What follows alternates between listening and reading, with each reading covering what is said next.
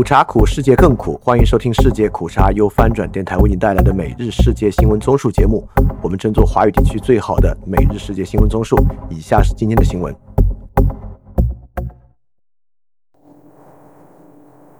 世界苦茶视频节目《审时煮茶》第二个专辑上线，请在 YouTube 搜索“世界苦茶”，并可看到这个视频节目。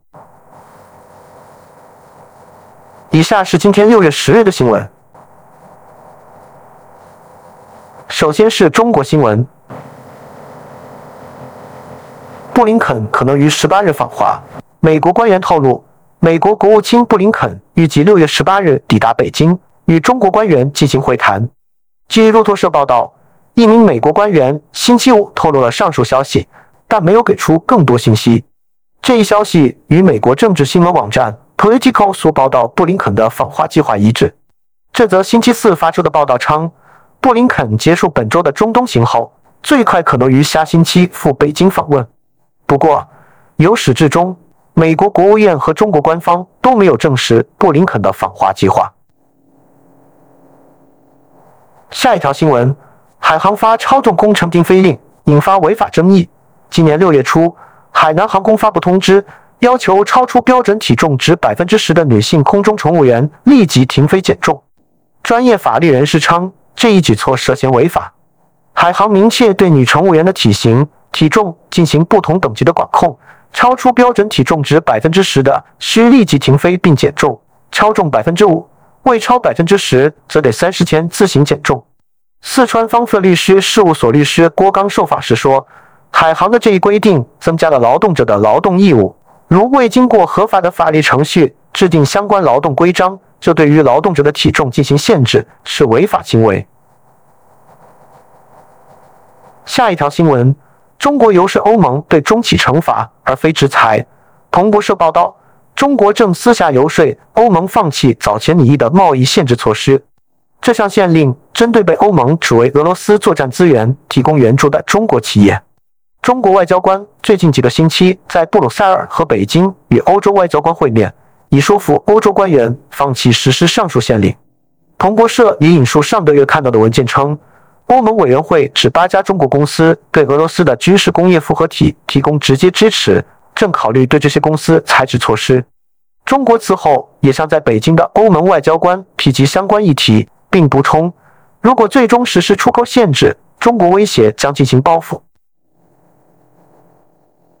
翻评。欧洲议会之前专门立法，将制裁范围扩大到非俄罗斯企业。在立法程序之下，靠外交官疏通而避免受到制裁，可能用处不大。在俄乌战争后，中俄贸易成长比百分之一百还要多，这其中不可能不触及美国和欧盟的制裁条件。下一条新闻。中国在香港复制新疆的去极端化措施。参加2019年香港反送中运动而被捕的青少年，在当地的青少年监舍中遭受了香港政府去极端化措施。这些青少年在这样的设施里，每天被强迫走正步，并被强迫参与亲中国宣传讲座和心理咨询。这些设施里还有密切的监视和惩罚系统。有消息显示，到今年4月30日为止，共有871名青少年囚犯参与了该计划。其中约百分之七十与二零一九年的抗议活动有关，其中一些人年仅十四岁。香港官员拒绝提供有关去极端化的任何具体细节，而据一名前狱警的说法，这个计划最终目标是在囚犯中制造一种绝望感，阻止这些年轻的前抗议者继续从事社会活动。下一条新闻：微凤创始人已被逼死案，翟欣欣被逮捕。微凤创始人苏小茂自述被前妻翟欣欣逼死事件，曾引起广泛关注。目前，此事有了新进展。六月九日，账号付小茂的哥哥付小龙发微博称，翟欣欣已被逮捕，羁押在看守所。下一条新闻：张怡和被限制出境。中国知名作家张怡和周四在脸书发文自曝，自己遭到禁止出境。从昨天开始，宣布为国家囚徒，不得跨出国门一步。张仪和原定七月二日和家人一起飞赴瑞典探望家人，签证、往返机票均已备妥。六月八日前往退休前所在的中国艺术研究院参加活动时，该院和文化部的高层先是对他捐赠物品给图书馆，博物馆表示赞许，还发给他奖状。但两个小时的闲谈完之后，轻描淡写的对我说：“您不能出境。”翻评：张颐和先生是《往事并不如烟》的作者，是揭露反右时期荒唐事件的作品。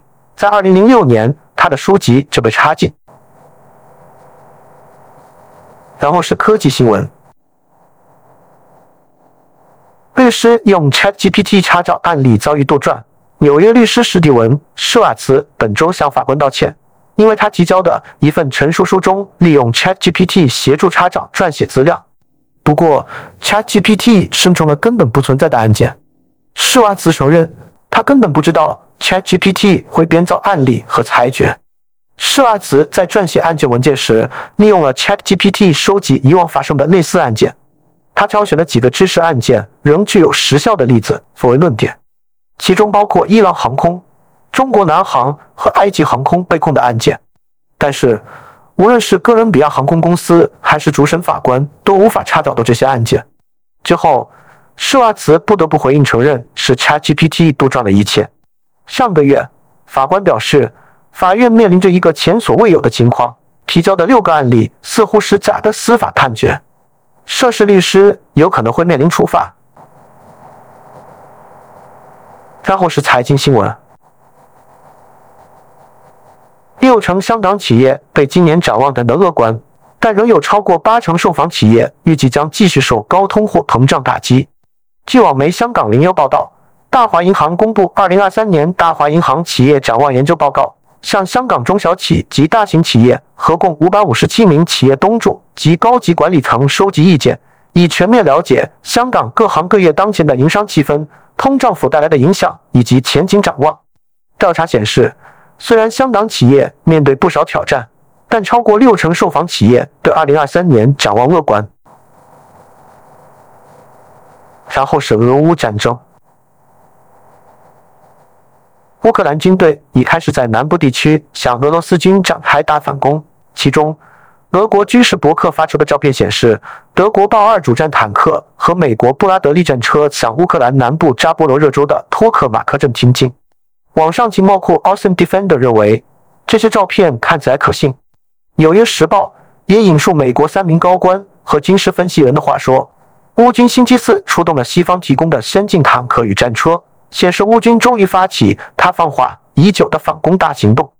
乌军星期四在扎波罗热南部多个地点对俄军发动攻势，但没有迹象显示乌军的行动取得突破。下一条新闻：冰岛暂停莫斯科使馆业务。冰岛将从八月一日起暂停在莫斯科大使馆的业务。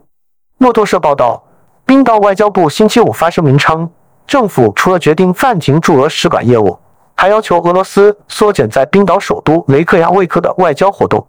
冰岛外交部说，决定暂停使馆业务是因为两国之间的商业、文化和政治关系正处于历史最低水平。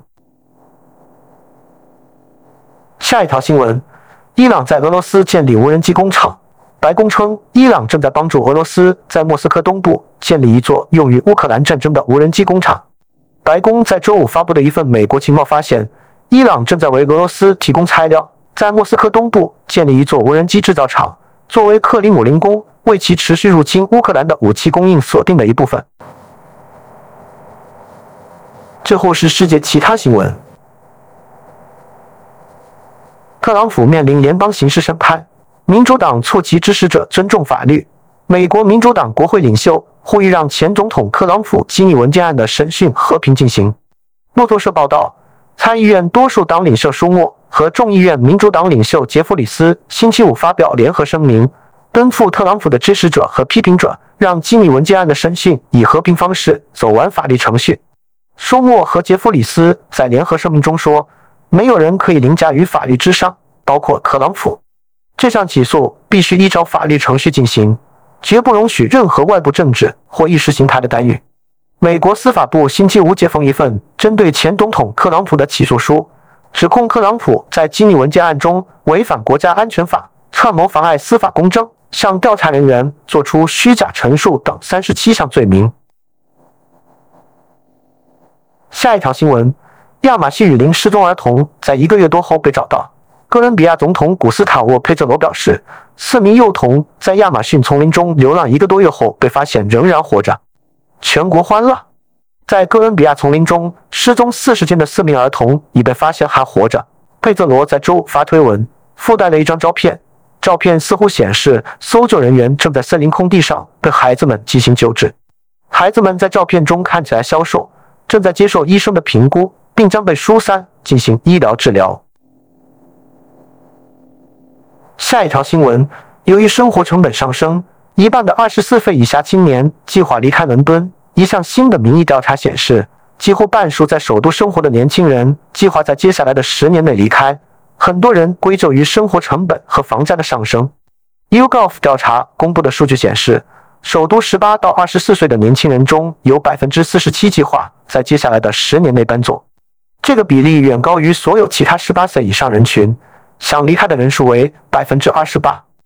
调查发现，那些正在考虑搬家的人中有百分之五十六的人将生活成本列为其考虑因素之一，百分之五十五的人将决定基于高昂的房价。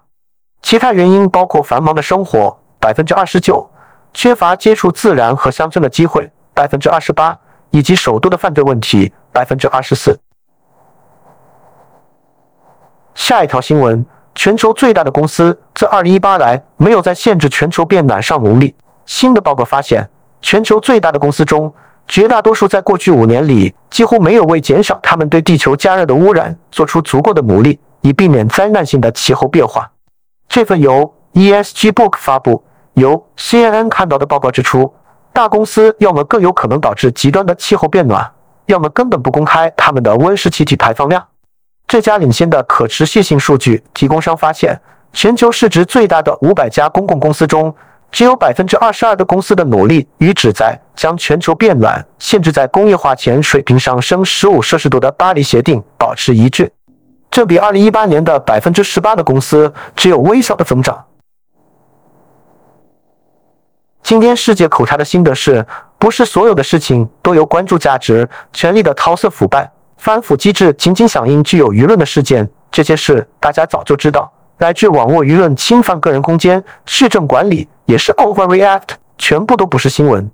一件事了无新意，仅仅因为桃色便可以火上三五天乃至更长时间。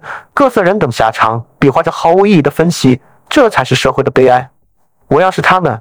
我也喜欢看所有人不知何为重要，就东一下西一下，不管经历了什么，都一样没长进，一样不敢凝视重要的是，把短短一生和注意力不断消耗在这些短暂的刺激上面。好，以上就是今天所有的新闻节目了，非常感谢你的收听，也欢迎在 P 创赞助范展电台赞助链接在 Show Note 中可以看到。那么苦茶苦，世界更苦，明天我们不见不散。